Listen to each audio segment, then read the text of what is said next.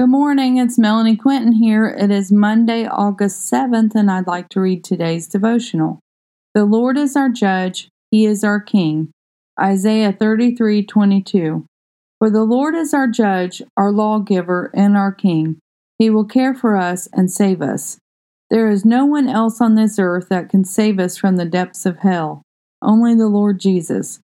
Is He Lord of your life, or are you trying to be the Lord of your lives? We have to choose to let the Lord be in charge of our lives. He is the one that needs to order our steps. Do not just go about your day on your own accord. Instead, ask the Lord to lead you and guide you.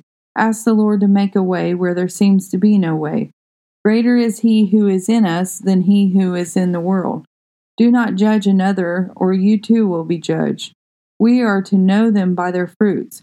Do you know that the Lord cares deeply for each of us? He is our advocate. He is the one that goes to the Father and proclaims we are children of God. He is in our court. He has our best interest at heart.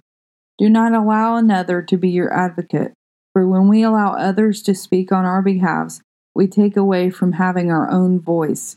Each of us need to speak out and up against attacks from the adversary. Time is flying by.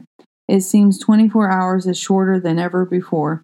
Before you and I know it, we will be coming to the end of our humanly race. What do you want to be able to reflect on when that time comes? Maybe, I had a good idea but never acted on it, or perhaps I had a good idea and put it into action. We have to be the change we want to see in the world. Change doesn't happen overnight. We have to embrace and fall in love with the process, for the end result will be better than we imagine it could be. Have a blessed day. Inspired by God on 8 7. Thank you.